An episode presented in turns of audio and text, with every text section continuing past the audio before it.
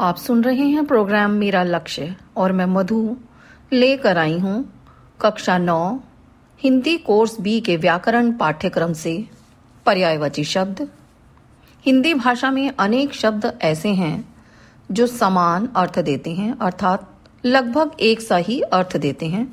इन्हें पर्यायवाची शब्द कहा जाता है। पर्याय का अर्थ है दूसरा, अर्थात उसी प्रयोजन या वस्तु के लिए दूसरा शब्द।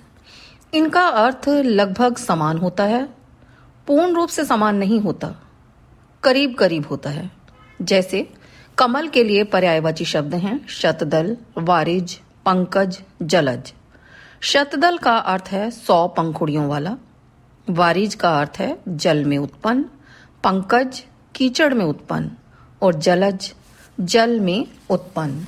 इसी प्रकार से बहुत सारे शब्दों के पर्यायवाची शब्द होते हैं। जैसे अंधेरा अंधेरा शब्द के पर्यायवाची शब्द हैं, अंधकार, तम, तिमिर तमिश्र हवांत। संसार, दुनिया, विश्व, जगत, मृत्युलोक, प्रकाश, आलोक, ज्योति, उजाला, प्रभा, चमक, द्युति, धरती, भूमि, भू, धरा, पृथ्वी, वसुधा, वसुंधरा। आकाश, नभ, गगन, आसमान, अंबर, शून्य। पेड़ विटप, पादप, वृक्ष, तरु, द्रुम, तरुवर। बादल, मेघ, घन, जलधर, पयोध, पयोधर, जलद। पहाड़, पर्वत, अचल, गिरी, शैल, भूधर, नग।